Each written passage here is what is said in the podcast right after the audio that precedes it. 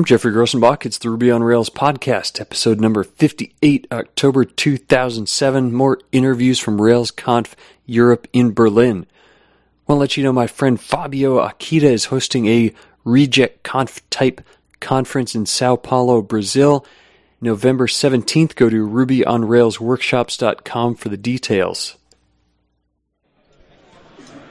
All right, RailsConf Europe in Berlin, talking with David Chelimsky, one of the authors of RSpec.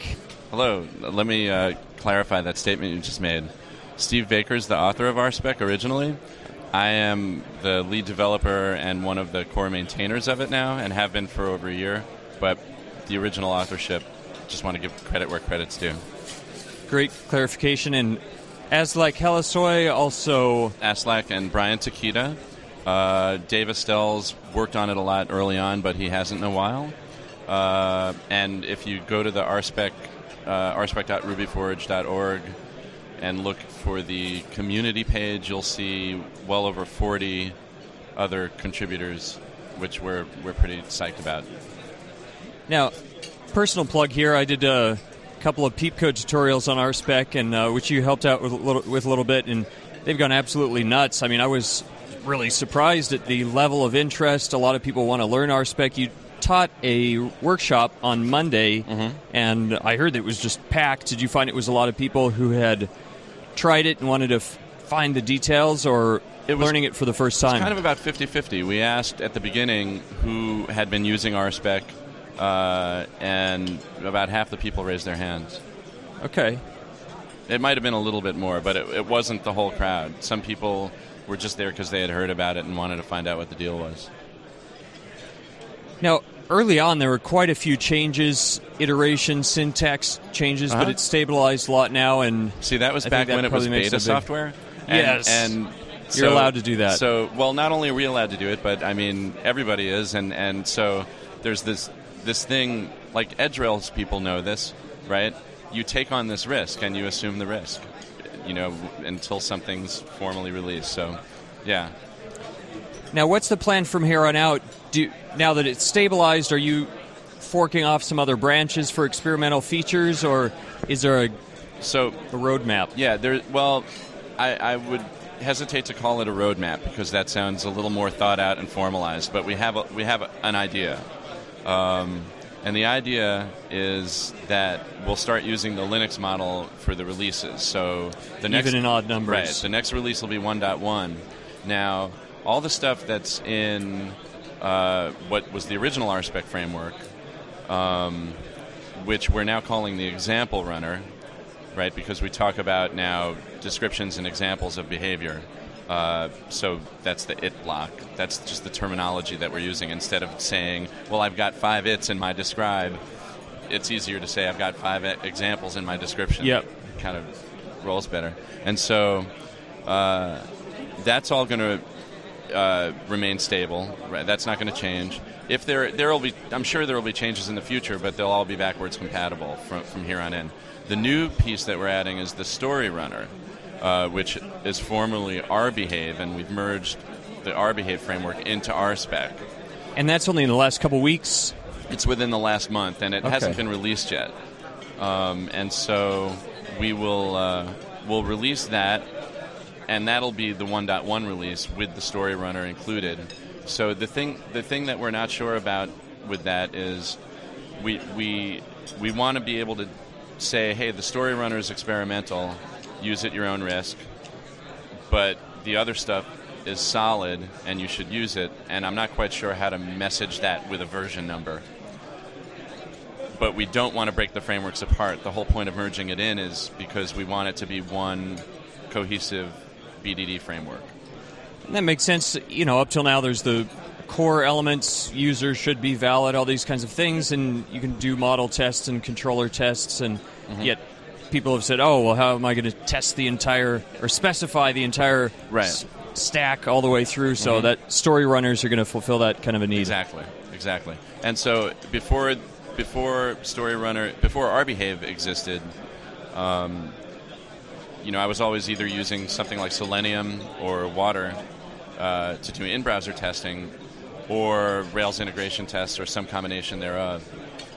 So we definitely wanted to have a piece that could fulfill that role inside RSpec.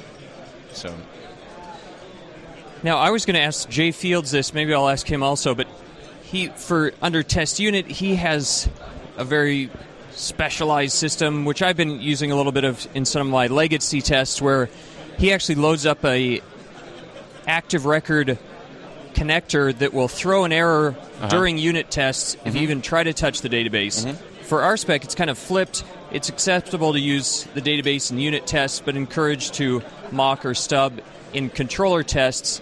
How did you come about that philosophy? Well, there, there's a couple of different schools of thought about how to deal with models. Um, and one is that uh, it's a unit test, so you shouldn't touch the database. And that comes from the sort of uh, more classic T D D approach about unit testing. Um, and so th- the, the, the other thing is, the other view is that you shouldn't be mocking out layers and layers and layers of the library that you're using. And in, in order to... Uh, In order to spec out models that have associations um, and never touch the database, you have to recreate a lot of stuff in the form of mocks yep. that exists in the Rails framework and not in your application. So there's there's a perspective that says you shouldn't be doing that because that's someone else's world and you shouldn't be messing with that. Um, and it it, it uh, the the risk associated with that is that their internals can change, and now you have to change everything in your app when you take on a new release in your in your tests. So the thing the thing that Jay is doing is making sure that everything runs really fast. Yep. And so he's there, there's a trade-off that you have to take, and the trade-off is that either things are a little bit brittle and everything runs really, really fast, or things are a little less brittle and things run a little bit slower. And he's taking the side of I want things to run fast because he's working on big teams with big with with huge amounts of code, a lot of people who have to deal with that code, and uh, it, that yeah. So and uh, brittleness may be less of an issue because with a big team you have to have a real firm plan going into it, and you may not be doing massive changes. Well, no, I, see, maybe that's not the this, issue. This is an interesting thing, like. People get really freaked out when they have to change their tests, when they change their code. Yep. And that's something that's never bothered me. And, and like, the, I think what that comes from is the notion that, you know, the definition of refactoring that we work with is that when you're refactoring, you're changing the structure of the code without changing the behavior. And now we start talking about behavior-driven development, and it's all about behavior.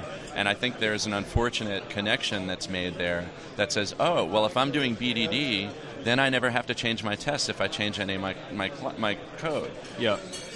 Now, you shouldn't have to change any of the high-level tests, the ones you're doing, like the integration tests, if you're changing stuff under the hood. But if you're changing A P Is of objects, then then it makes sense. Then it makes perfect sense that you're going to have to change uh, the, the code that goes along with it. Now, I think it's it's great when you can minimize that. But I think having a goal of never having to do that ever is just unpragmatic. Well, thanks for the thoughts. Mm-hmm. Thank you. Here at RailsConf Berlin, very secret interview with Dave Troy about special project. Tell us about it, TwitterVision.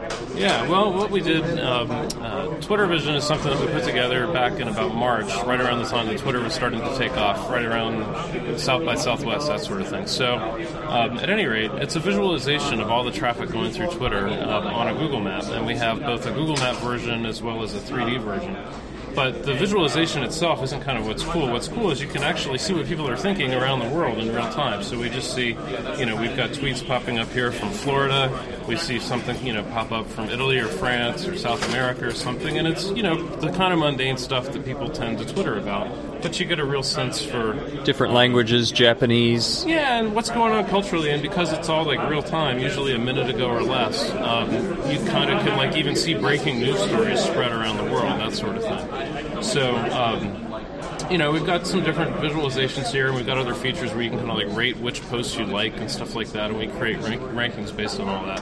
But the cool part is, is that um, it's built in Rails, and it actually uses Twitter's A P I. We mirror pretty much their whole database and build up all these features based on that.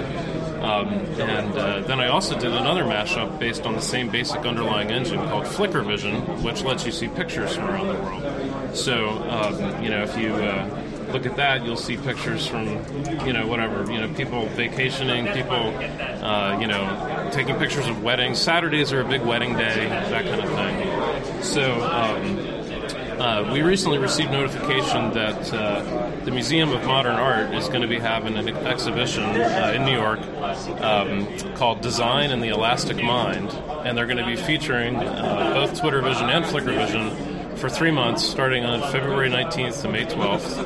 Um, and uh, so this will be the first time that a Rails app has been put into the Museum of Modern Art, and maybe amazing. Not the last time. You never know how this is going to go. So. Probably wasn't your goal when you wrote it. No, and you know, like the concept of me having work in the Museum of Modern Art just like is strange, you know, to me. So anyway, we're we're pumped up. It's cool. Now, any way you can hook this into the Rails track and show uh, which patches are being submitted all around the world? Yeah, actually, we get a lot of requests for like, can you do like a, you know, a such and such vision. So what we need is a Rails vision. Figure out what the hell is going on with the Rails community. Well, awesome. Well, FlickrVision dot com and TwitterVision dot com or Museum of Modern Art in February. Yeah, exactly. fifty-seventh Street. Stop in and take a look. Beautiful. All right. Thanks, Jeff. Post RailsConf Berlin, talking here to Nick Sieger. So, on the uh, JRuby team now, you aren't working for Sun, at least not yet, right? Or did they hire you on too? They hired me on. You're yes. on the okay. I've been, I I've been with Sun since uh, May of this year, right around the time of uh, RailsConf Portland, actually. Um, but I didn't get hired to work on JRuby, oddly enough, which is not such a bad thing, actually. Um, Charlie and Tom, they're both pretty entrenched, uh, you know, uh, engineers on the on the, the core code base, and I'm I'm along there because I've been a con- contributor in the past, but. Uh, I see myself as more of an app developer and integrations developer, and so I feel my role in the team and also at Sun is actually to to, to test JRuby, you know, to stress it out, to make sure Rails works really well with it. We're uh, developing a Rails app at Sun right now, so we're, you know, we're going to be making a use of JRuby in the process. Nice. So does that mean submitting a lot of bugs, or actually you'll come upon something Fixing and fix it? And yeah, so I mean I have commit rights, so I can make the fixes as well, so I'm trying to fix things as I come across them when I can. Now, JRuby, what, one point oh was released six months or? Yeah, be- beginning of June was one point oh. We had a one point oh one release uh, just a few weeks ago. We'll probably push some more uh, compatibility releases out, and we're, in addition, we're going to have a targeting a one point one release with a full compiler in uh, around RubyConf. Now, it seems like one of the big things that people were excited about, not only interoperability with other Java libraries, but also deployment and using existing Java solutions to deploy a Rails app. What's the state of that?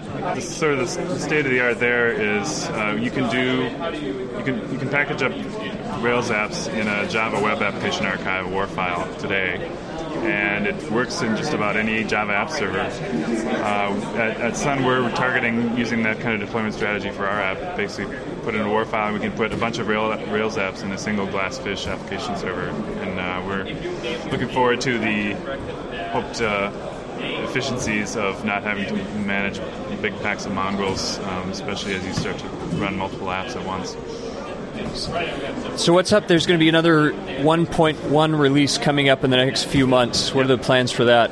So uh, the road, the basic roadmap is a full compiler. So JRuby's had a startings of a compiler for a while now, and Charlie's been working on it, and they're, he's promised to finish it by then. And what that means is that uh, your entire uh, Ruby program will be able to be compiled into Java bytecode and run run uh, directly on the J V M, uh, which will have a lot of interesting consequences for performance, for portability, uh, even obfuscation in some cases. People could use JRuby to compile their Ruby scripts into bytecode, and it'll be virtually uh, virtually impossible to go back to, to the Ruby source. So that's kind of an interesting application, too.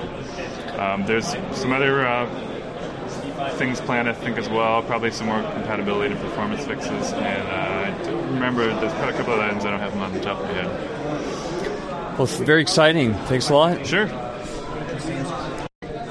So, RailsConf two thousand seven, Europe in Berlin. It's over. Standing here with uh, David Heinemeier Hansson. What do you think of the conference this time? I think it went great. I think it's uh, it's really interesting how the European conference kind of have a, a slightly different feel um, to it. It's a little bit, of course, it's it's smaller, but it's also this has a, a different feel to it. It's interesting to see people from a lot of different countries, uh, more so than the U S is, of course, very U S based. Um, so it's just great to hear from people in Italy, people in France, people in Norway, all over the place. I get to talk to a lot of Uh, people from those countries here versus in the in the U S where I, I'm mostly hanging just out with Americans, so that's cool. It seemed like there were a lot of people who came to Portland and then they also came to here, but of course a lot of just Europeans. Yeah, yeah, yeah. The yeah there's definitely too. people doing uh, both, which I also think is actually pretty cool because unlike a lot of conferences who are doing like U S and E U, um, like our E U conference is actually not just a rehash of what's going on at uh, at the American conference, which I think is a really big strength, that we're not just recycling material. It's it's mostly all new uh, keynotes, all new presentations, and so on. And things move fast enough that six months apart, uh, a lot of new stuff will have come out. Now, in your keynote, you kind of warned people there's not going to be anything groundbreaking, and yeah. there's a lot that people had seen, but right. Rails two point oh coming out pretty soon. A little bit of stability then for the next few months. Yeah, I think so. I think it's... Um, I, th- I think it's it's actually good that we're we've fostered a lot of revolutions on people in a very short period of time in the past, and I think it's it's good that people just get a uh, a chance to catch up in some sense. Uh, I think we've had a lot of stuff pushed out there that still haven't really been thoroughly adopted. So, for example, the REST stuff. I mean, it's been quite a while since we announced it. It's been even further since I developed the first app according to those principles, but it's still not something that everybody has picked up on. So I think it's good that two point oh is it's going to improve on a lot of things, a lot of small things, but it's also giving people a chance to catch up on the big stuff. One last technical thing. I was surprised that you said ActiveResource was never really intended to be used outside of firewalls. At thirty-seven Signals, you're using it internally between applications. Initially, people were very excited because they thought, oh, I'll consume all these remote A P Is, but maybe that it's really there to change the way people design their applications. Well, I, I think it's, it's uh, twofold. So I, I'm actually... It's, it's kind of um, disingenuous of me to say it's not being used outside, because we're actually exposing something like the Highrise A P I. Our sample implementation is actually ActiveResource. So anybody who wants to use Highrise will go through ActiveResource, and that's a public side. We're just saying, like, my own personal use of it is mostly to restructure my applications behind the firewall. So I want Highrise to use the same credit card uh, storage mechanism as Basecamp does. And I don't want to duplicate the code. I don't want to do plugins. I want this to be a separate application. And ActiveResource really allows you to, to build a net of applications behind the firewall that you can hook up and share functionality in a really simple and easy-to-use way. So I think that's actually where it's going to have the biggest impact. Uh, like, there's been web services for a long time, and, and people are pretty used to using those for consuming external information, but perhaps they're not as used to re-architecting their internal uh, setups with uh, web services. And that's, I think, just...